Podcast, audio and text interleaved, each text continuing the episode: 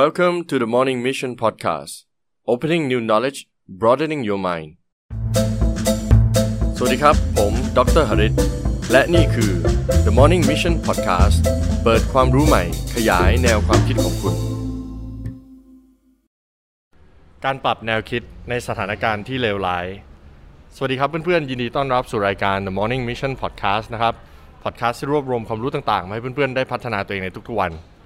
วันนี้ก็เป็นอีกหนึ่ง special episode นะครับ ก็แวะมาหาเพื่อนสนิทของผม เรียกว่าเป็นเพื่อนรักเลยก็ได้นะครับ แล้วในช่วงเดือน 2 เดือนที่ผ่านมาเนี้ยเพื่อนของผมนะครับ ก็เจอเหตุการณ์ร้ายๆ หลายอย่างเกี่ยวกับธุรกิจ ซึ่งไม่ได้เกี่ยวกับโควิดด้วยนะครับ เดี๋ยววันนี้จะมานั่งพูดคุยกันว่าเพื่อนของผมเนี่ยเขามี mindset หรือว่ามีแนวคิดความคิดยังไงในการรับมือกับเหตุการณ์ที่แบบเลวร้ายแล้วก็แย่ๆก่อนอื่นแนะนำก่อนนะครับ เพื่อนโหน่งครับแนะนำตัวเองนิดนึงครับเพื่อนโหน่งสวัสดีครับ สวัสดีครับซัน ผมโหน่งครับ ภาคภูมิตักสกุลวิทย์ ปัจจุบัน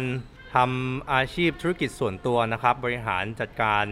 โรงงานอุตสาหกรรม เราผลิตสีพ่นรถยนต์นะครับอ่ามาประมาณ 30 กว่าปีแล้ว บอกชื่อได้บอกชื่อได้ของบริษัทไทยนครเพนท์แอนด์เคมีคอลครับผม อ๋อทำแบรนด์อะไรบ้างครับเพื่อนแล้วทำแบรนด์ชื่อว่าปีเตอร์นะครับกับ r e x o n ปีเตอร์จริง ๆ คือน่าจะเป็นชื่อภาษาอังกฤษของทางคุณพ่อผมอืมเท่าที่เรารู้มาอืมอืมส่วน r e x o n นี่ก็คือมาจากว่า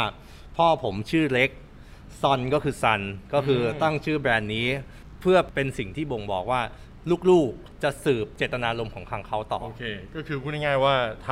ำโรงงานเกี่ยวกับเคมีพันเนาะใช่ครับผมเล่าให้ฟังหน่อยว่าเกิดอะไรขึ้นในช่วงเดือน 2 เดือนที่ผ่านมา ก็ในช่วงที่ประเทศไทยกำลังอยู่ในช่วงหัวเลี้ยวหัวต่อเรื่องของโรคระบาดโควิด -19 เนี่ย มกราหรือเปล่าครับมกราโนนไม่ไม่ไม่ประมาณเมื่อเดือนที่แล้วเอง ประมาณวันที่ 14เอ่อ มีนาคมอืมเอ่อตอนประมาณตีหนึ่งได้รับโทรศัพท์จากคนในโรงงานที่พักอาศัยอยู่ในโรงงานเนี่ยบอกว่าโรงงานไฟไหม้โอ้โหอ่าฮะผมเองก็ตกใจมากออกไปกับคุณพ่อ ในขณะนั้นพี่ชายผมเนี่ยเขานอนอยู่ที่โรงงานเขาก็บอกมาว่ารายงานสถานการณ์บอกว่าเฮ้ยไฟไหม้ไฟไหม้ไอเราเองเราก็นึกว่ามันจะไม่หนักหนาเท่าไหร่ เพราะปกติแล้วเนี่ยเราเจอแต่เขาว่าไฟไหม้ กองหญ้าข้างๆโรงงาน เพราะข้างๆมันเป็นที่รกร้าง ซึ่งบางครั้งเนี่ยตอนช่วงที่อากาศร้อนเนี่ยหญ้ามันติดไฟได้ง่าย เราก็คิดว่าขนาดนั้น แต่ว่าในขณะที่เราขับรถมาเนี่ยผมจำได้เลยคุณแม่ผมนั่งอยู่ข้างๆผม สิ่งแรกที่เราเห็นตรงโรงงานเนี่ยเราเห็นเปลวเพลิงที่ออกมาจากตึกอืมที่อยู่ด้านหลังเป็นภาพที่น่ากลัวมาก ทุกวันนี้ภาพตรงนั้นยังติดหัวผมอยู่เลยณวันนั้นเนี่ยเอ่อเปลวเพลิงเนี่ยได้ลุกไหม้โรงงานเราไปทั้งหมดประมาณ4ชั่วโมงครึ่งอืม ทำลายตึกอาคารผลิตของเราไปทั้งหมด 2 ตึกอืมมูลค่าในความเสียหายในเรื่องของเครื่องจักรประมาณ 20 ล้านบาท ในอาคารผลิตเนี่ยอีกประมาณตัวอาคารอีกประมาณ 20 ล้านบาท แล้วก็ตรงส่วนของวัตถุดิบ ภาชนะ แล้วก็สินค้าสำเร็จรูปอีกประมาณ 30 ล้านบาท เป็นเงินเบ็ดเสร็จทั้งหมดประมาณ 70 ล้านบาทอืมนะครับอืมอืมอันนี้ไม่ได้นับถึงผลิตภัณฑ์ที่แบบว่าจะสามารถผลิตได้ต่อไปอะไรต่างๆ นานาที่ต้องหยุดไป เพราะว่าทุกอย่างเนี่ย มันโดนไฟคลอกไป คือทุกอย่างเนี่ยพอมันถูกไฟคลอกไปเนี่ยเท่ากับว่ากิจกรรมในทางธุรกิจของเราที่จะมีอยู่ในวันถัดไปเนี่ยมันหยุดทันทีอืมภาชนะเราไม่มีวัตถุดิบเราไม่มี หรือเครื่แม้องจักรกระทั่งเสียหายเครื่องจักรที่เราที่เราใช้ในการผลิตเนี่ยอ่ามัมันไม่มี การผลิตเคมีพันธุ์มันไม่ได้ขึ้นอยู่ว่าคุณเอามาเสร็จปุ๊บแล้วคุณเอามาตีตีตีตีมันไม่ใช่อืมมันมีแม้กระทั่งเราเราคำนวณแม้กระทั่งการตีมันตียังไงอืมการแรงดูดการแรงไดนามิกของต่างๆ หรือโฟล์ต่างๆ ที่เป็นลิควิดที่อยู่ข้างในถังเนี่ยมันเป็นยังไง เราคิดกันถึงขนาดนั้นอืมแต่ณวันนั้นเนี่ยเราไม่มีแล้ว เพราะฉะนั้นแล้วโอกาสในการผลิต หรือว่าการกำลังการผลิตของเรากลายเป็นศูนย์ทันทีณวันนั้นครับผม เดี๋ยวย้อนไปนิดหนึ่งเหตุผลที่ชวน เพื่อนโหน่งมาออกพอดแคสต์เนี่ยเพราะว่าผมกับโหน่งเนี่ยค่อนข้างสนิทกันทำธุรกิจด้วยกันด้วย แล้วก็คุยกันแทบทุกวันนะใช่ครับเมื่อตอนเช้าตอนเย็นเกี่ยวกับชีวิตประจำวันเกี่ยวกับการทำธุรกิจแล้วจำได้เลยว่าวันนั้นเนี่ยผมโทรหาโหน่งเป็นปกติ แล้วมันก็บอกผมว่าเฮ้ยอยู่โรงพยาบาลว่ะว่าเฮียแม่งเกิดอะไรขึ้นอืมอ่าตกท่อตกท่อเป็นไรว่าโรงงานไฟไหม้คราวนี้เนี่ยตัวโรงงานของโหน่งเนี่ยผลิต พวกเคมีภัณฑ์พวกสีพวกอะไรเงี้ยทินเนอร์นะครับผมก็เคยมาบ่อย แล้วก็เห็นว่าเป็นโรงงานค่อนข้างใหญ่เนาะผลิตค่อนข้างเยอะแล้วก็มีลูกค้าค่อนข้างเยอะ activity พูดว่าแบบยุ่งตลอดทั้งวันอะโฟกลิฟเข้าออกเข้าออกอะไรประมาณเนี้ยพอได้ยินก็ค่อนข้างตกใจแต่อย่างแรกเลยก็คือ ตกท่อด้วยต้องเข้าโรงพยาบาลด้วย แต่ที่ผมอยากพามันมาพูดคุยในพอดแคสต์เพราะว่าความรู้สึกตอนที่รับโทรศัพท์เนี่ยไม่ได้รู้สึกว่ามัน panic อะไรมากมาย รู้สึกว่า เค มันเล่าถึงสถานการณ์ ยังมีอารมณ์ที่แบบ worry ว่าจะเกิดอะไรขึ้น แต่ค่อนข้าง calm ค่อนข้างที่จะโอเคมากๆ ก็เลยชวนเพื่อนมาคุยวันนี้ว่า ตอนที่รู้ครั้งแรกอะเห็นไฟไหม้ละแล้วก็อาจจะตกท่อหรือว่าต้องมาคิดว่าเฮ้ยจะทำอะไรต่อไฟดับแล้วเนี่ยช่วงนั้นคิดอะไรยังไง มี mindset หรือว่าความคิดทัศนคติยังไงกับปัญหาที่เกิดขึ้นในช่วงเวลานั้นอะคือเบื้องต้นเนี่ยในสิ่งแรกที่ผมคิดนะ จริง ๆ แล้วเนี่ย เราคิดก่อนเลยว่า พนักงานที่อาศัยอยู่ในนั้นอะมีครบทุกคนหรือเปล่า ทุกคนปลอดภัยไหม เพราะว่าผมคิดอยู่เสมอว่าบุคลากรหรือทรัพยากรที่เป็นมนุษย์เนี่ยเป็นสิ่งที่มีค่าที่สุดสำหรับเราอืมนะครับ หลังจากที่ผมรู้ว่าพนักงานทุกคนเนี่ยปลอดภัยดี อยู่ข้างนอกดี นับจำนวนคนครบดี ตรงนั้นเราสบายใจได้แล้วหนึ่งเปาะในเรื่องแรก ในเรื่องที่สองเนี่ยด้วยความที่เรามีตึกทั้งหมด 6 ตึก แต่อาคารที่มันที่มันเกิดเหตุเพลิงไหม้เนี่ยมันมีอยู่ 2 ตึกอืมในขณะเดียวกันนะตอนนั้นเรากลัวว่าไฟเนี่ยจะลามเข้ามาอีกตึกหนึ่งซึ่งเราเก็บเอกสารสำคัญทั้งหมดอืมผมก็เลยหากระเป๋า หาถุงพลาสติก หาทุกสิ่งทุกอย่างที่จะสามารถใส่ของให้ได้เยอะที่สุด ขึ้นไปเปิดตู้เซฟ เอาเอกสารที่เป็นโฉนดก่อนนะอ่าโฉนดทรัพย์สินมีค่าตราสารหนี้ต่างๆ กองทุนต่างๆ พวกเนี้ยเราเอาออกมาก่อน นะครับเงินสดนี่จริง ๆ แล้วเป็นอันดับ 2 อันดับ3เลยด้วยซ้ำอืมเพราะเรามองว่าเงินสดเนี่ยสุดท้ายเราก็ถือไปได้ไม่เยอะอืมแต่โฉนดใบหนึ่งอะมูลมูลค่า 20-30 ล้านใช่ไหมถ้าเกิดคือมันมีปัญหาขึ้นมาอะไรอืมขึ้นมาเนี่ยกว่าที่เราจะไปดำเนินเรื่องขึ้นมาใหม่เนี่ยไปอืมพิสูจน์สารนู่นนี่นั่นอะไรอย่างเงี้ยมันอืมเป็นเรื่องยากอืมอันนี้คือเป็นสิ่งคืที่อผมสิ่ทงที่ที่กูค่อนข้างประทับใจอืมในตัวมึงเอ้ยพูดกูมึงได้ไม่เป็นไรอ่าได้ได้เพราะสนิทกันนะครับ ก็คือโอ้โหคิดเป็นขั้นเป็นตอนมาก คือถ้าเป็นหลาย ๆ คนเนี่ย รวมถึงตัวกูเองอะก็ยังไม่แน่ใจว่าจะสามารถมีสติได้ขนาดนั้นว่าหนึ่งคนสำคัญที่สุดสองอะไรสำคัญต่อมาต่อมาต่อมาำอือฮึ ปกติมึงเป็นคนอย่างนั้นอยู่แล้วหรือเปล่า จริงๆ แล้วก็ไม่กล้าบอกว่าตัวเองเป็นคนอย่างนั้น แต่ว่าณขณะที่วิกฤตตรงนั้นเนี่ยก็ อันนี้ให้แฉได้เปล่าหรือพูด ไม่คือเท่าที่รู้จากเอ่อโหน่งมาช่วงหลาย ๆ ปีเริ่มทำงานมากขึ้นเนาะ ก็จะเจอปัญหามากขึ้น อาจจะเป็นเพราะแบบนั้นมึงเจอปัญหาก่อนหน้านี้ค่อนข้างเยอะหลายอย่างแล้วจากเมื่อก่อนที่เราเป็นเด็กๆ สมัยใช่ เรียนกันเนาะก็อาจจะมีอารมณ์ที่ยังไม่นิ่ง แต่พอได้เจออะไรแบบเนี้ยเออ เรามีลอจิกในการคิดมากขึ้น แล้วเรารู้ว่าอะไรมันคือ rational thinking สมัยก่อนจำได้ผมกับซันเนี่ยจะมีจะมาแชร์ประสบการณ์กันเรื่อยๆว่าในเวลาการทำธุรกิจที่บ้านหรือธุรกิจอืม ครอบครัวว่า อืม เฮ้ย เราอยากจะทำอย่างเงี้ยอืมแต่คนที่เขาทำมาก่อนเราอืมหรือแม้กระทั่งเอาโอเคพูดได้ว่ารุ่นหนึ่งเนี่ยเขาอ่าบอกว่าเฮ้ยอยู่ทำไม่ได้หรอกอ่าอันอันนี้เป็น epi อีกอีกอีก episode หนึ่งได้เลย เรื่องเรื่องเรื่องเรื่องเรื่องเนี้ยคือเราก็จะมีการมาแชร์กันตลอดเวลาใช่ไหมแต่ในขณะหนึ่งสุดท้ายแล้วบางบางอย่างเราก็ไฟเอาว่า solution มันคืออะไรบางครั้งก็ซอร์ t เอาได้บางครั้งก็ sort out ไม่ได้ แต่ว่าในระหว่างทางเนี่ยผมคิดว่า ความยากลำบากในการเผชิญกับความคิดของคนรุ่นหนึ่งเนี่ยซึ่งขัดแย้งกับคนรุ่นเราซึ่งเป็นคนรุ่นสองเนี่ยมันทำให้ก่อให้เกิดกระบวนการคิดที่มีความละเอียดรอบคอบกันมากขึ้นนะอืมแล้วมันทำให้เกิดอืมกลายเป็นสัญชาตญาณในการคิดอืมตรงนั้นมากกว่าเข้ใจนะข้ใจเออเพราะฉะนั้นแล้วจริง ๆ แล้วณวันนี้เนี่ยผมถ้าเกิดผมย้อนกลับไปเนี่ยผมก็ต้องขอบคุณในสิ่งที่ป้าผมหรือทางไอเฮียผมเนี่ยกดดันกดดันเราอ่าทำให้หรือแม้เคิดบางครั้งอืม ไม่เห็นด้วยกับสิ่งที่เราจะทำแล้วโดยที่ว่าเขาก็ไม่ได้พูดดีกับเราอืมณวันหนึ่งคือเราอยู่เราอยู่ในฐานะคนในครอบครัวบริหารธุรกิจครอบครัว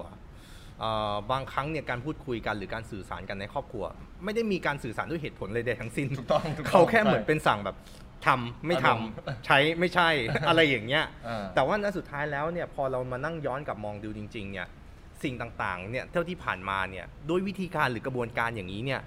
มันทำให้เราเกิดกระบวนการคิดด้วยตัวเองอืมนะผมคิดว่าก็อย่างนี้นะเหมือนเป็นภูมิต้านทานอีกอย่างหนึ่งใช่ใช่ทำให้แบบกระบวนการความคิดเนี่ยรอบคอบขึ้นดีขึ้นแล้วก็สามารถที่จะควบคุมอารมณ์ของตัวเองได้ดี เพราะว่าเจอจากที่บ้านมาแล้วแล้วพอเจอเรื่องนี้อาจจะรู้สึกว่าเฮ้ยมันเป็นเรื่องใหญ่นะแต่เราเคยเจอเรื่องใหญ่กว่านั้น โดยเฉพาะทะเลาะกับที่บ้านอ่าใช่ไหมฮะใช่จริง ๆ เรื่องตรงนั้นเนี่ยมันเป็นเรื่องที่หนักใจมากกว่านะใช่ไหมอืมเพราะว่าอื มมันเป็นสิ่งที่ทำให้เราก้าวเดินต่อไปไม่ได้เลยนะอ่าถูกป่ะแต่ณวันนี้เนี่ยของผมเนี่ยโรงงานไฟไหม้มีปัญหาโควิด พนักงานหายไปนี่ทุกวันทุกวันนี้พนักงานหายไป 70%นะเพราะว่าเพราะมีปัญหาโควิดด้วย แรงงานต่างด้าวเขากลัวว่าเขาเนี่ยจะติดโควิด ในประเทศไทยเขาก็เลยหอบเสื้อกลับบ้านหนีกันไปหมดเลย พนักงานเราหายไปประมาณ 70 คน แต่จากสถานการณ์ตอนนี้หรือเหตุการณ์หรือวิกฤตตรงนี้เนี่ยส่วนตัวผมเองผมมองว่า มันไม่ได้น่ากลัวเท่ากับการที่เราผิดใจกับพ่อแม่นะอ่าเออเพราะฉะนั้นแล้วผมมองว่าสุดท้ายมันก็เป็นปัญหาหนึ่งปัญหา ที่เราต้องแก้ เราอยู่ตรงนี้เราก็แค่แก้มันไป แล้วก็เราก็แก้ด้วยความรู้ความสามารถเราพยายามให้ดีที่สุดอืมในแต่ละวันอืมแต่ละวันวางแผนว่าทำอะไร วันรุ่งขึ้นวางแผนว่าทำอะไร เกิดกระบวนการติดตามไหมอะไรไหมเพื่อทำให้การแก้ไขปัญหาเนี่ยมีความก้าวหน้าในแต่ละวันอ่าจริง ๆ แล้ว mindset ผมมันก็แค่บอกว่าช่างแม่งมันอะ ปัญหาก็คือปัญหาเอออยู่ตรงนี้ยังเออมีชีวิตอยู่แขนเออขายังมีอยู่ ยังมีความรักของครอบครัวจากคนในครอบครัวอยู่อ่าผลักดันมันออกไป แก้ไขมันออกไป มันก็เท่านั้นอ่าก็คือเหมือนมองปัญหาให้มันแบบเป็น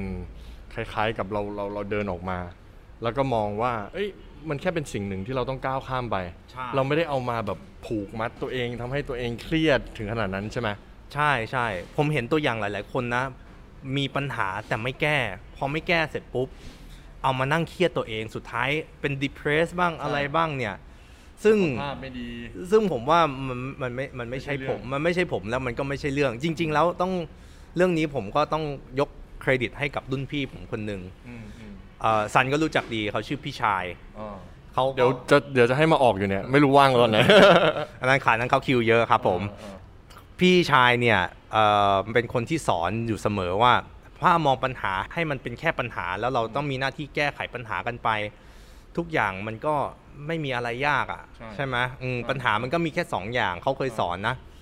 ปัญหาที่แก้ไขได้กับแก้ไขไม่ได้ แก้ไขได้เราก็ลงมือทำแก้ไขไม่ได้เนี่ย มันก็ต้องใช้เวลากับใช้ตัวช่วยอืมอืมันก็มีอยู่แค่นั้นอะปัญหาอืมใช่ไหมครับ ก็ไม่ต้องไปคิดอะไรกับมันมากมาย เพราะว่าเราไม่ต้องการทำให้ปัญหามันใหญ่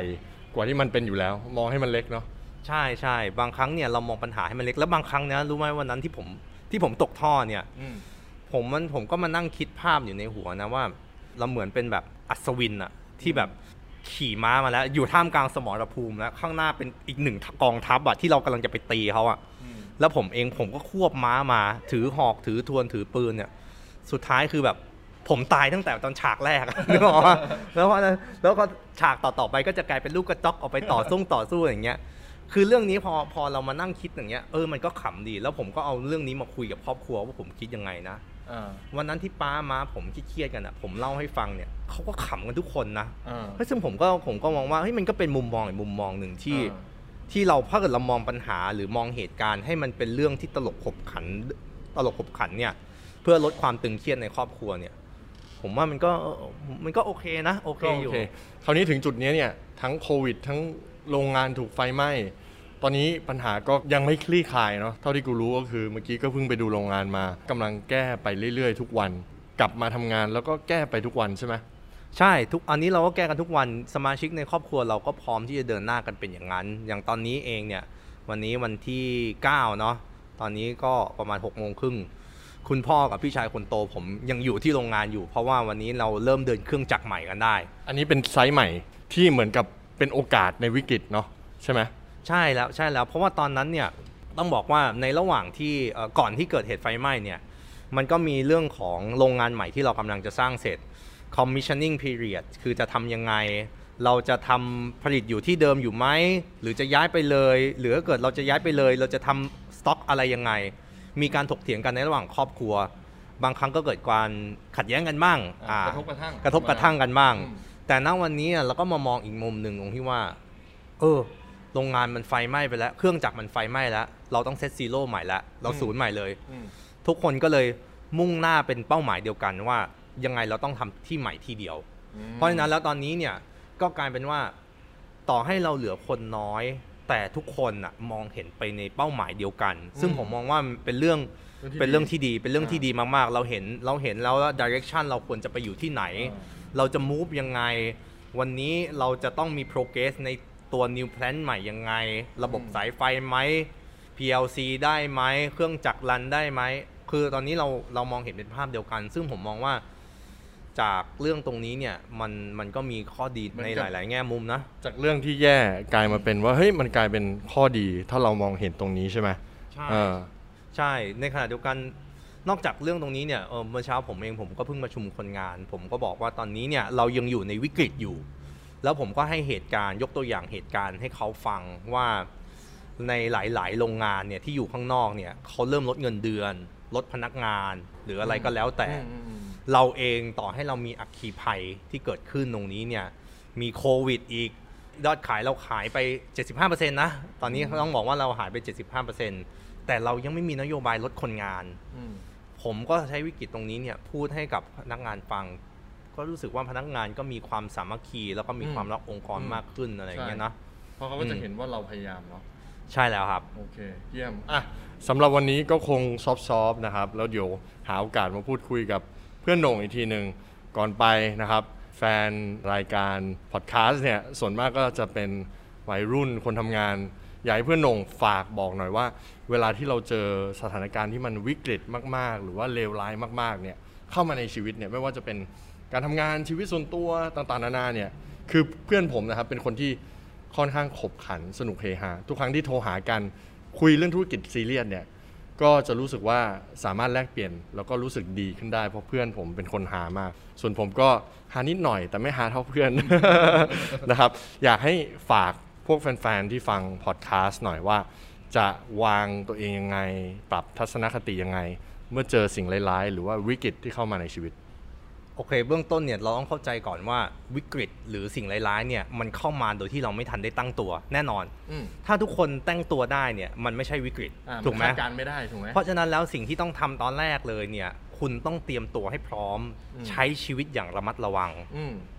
ห้ามประมาทอืม ในเรื่องของการศึกษาหาความรู้ก็ดี พวกคุณจะต้องหมั่นศึกษาหาอือฮึความรู้เป็นอาวุธคู่กายของคุณอืมนะเข้าใจเพื่อสร้างมูลค่าให้กับตัวเองอืมนะครับ แล้วก็อย่างที่สองคือผมคิดว่าในเรื่องของการศึกษาหาความรู้เกี่ยวกับการเงินการออมอืมอืมเป็นเรื่องที่สำคัญมาก เพราะเราไม่รู้ว่าวิกฤตที่เกิดขึ้นเนี่ย ยกตัวอย่างเช่นณวันนี้เนี่ย ถูกเลิกออฟเลยอืมคุณไม่มีงานทำหกเดือน แต่ถ้าอ่าเกิดคุณมี นิสัยหรือมีเขาเรียกว่าอะไรอะดิสซิ p ลินอะอืมในการออมที่ดีอืมพอ แล้วคุณจะรู้ว่ามีวินัยอะพื้นฐานในการออมเนี่ยเขาให้คุณคิดว่าอย่างน้อยคุณจะต้องมีเงินออมสำหรับการใช้ชีวิตประมาณอย่างต่ำหกเดือนอืมอืมนั่นหมายความว่าในกรณีที่คุณไม่มีงานทำเนี่ยหกเดือนเนี่ยคุณจะใช้ชีวิตอยู่รอดได้อืมอืมณวันนี้ผมก็คงตอบไม่ได้ว่าวิกฤตโควิดจะมีถึง 6 เดือนหรือเปล่า แต่อย่างน้อยถ้าเกิดเรามีวินัยตั้งแต่วันนี้เนี่ยอืมในอนาคตถ้าเกิดมันเกิดวิกฤตที่มันแรงกว่านี้เนี่ยอืม เราก็จะมีภูมิต้านทานเราก็จะมีภูมิต้านทานอืมมากขึ้นนะครับโอเเยี่ยมมากครับ ยังไงวันนี้กูขอบใจมึงมาก ขอบใจได้พี่โหน่งครับมากนะครับ แล้วก็โอเคครับเดี๋ยวคงเจอกันใน episode หน้าต่อไปนะครับ และเหมือนทุกครั้งครับ ถ้าชอบ episode นี้กดไลค์กดแชร์ ถ้ามี topic อะไรที่น่าสนใจนะครับ ก็คอมเมนต์มานะครับ ผมจะไปหาข้อมูลมาพูดคุยสำหรับวันนี้ผมฝากไว้แค่นี้ครับ แล้วเราเจอกันใหม่ในเอพิโซดหน้า สวัสดีครับ สวัสดีครับ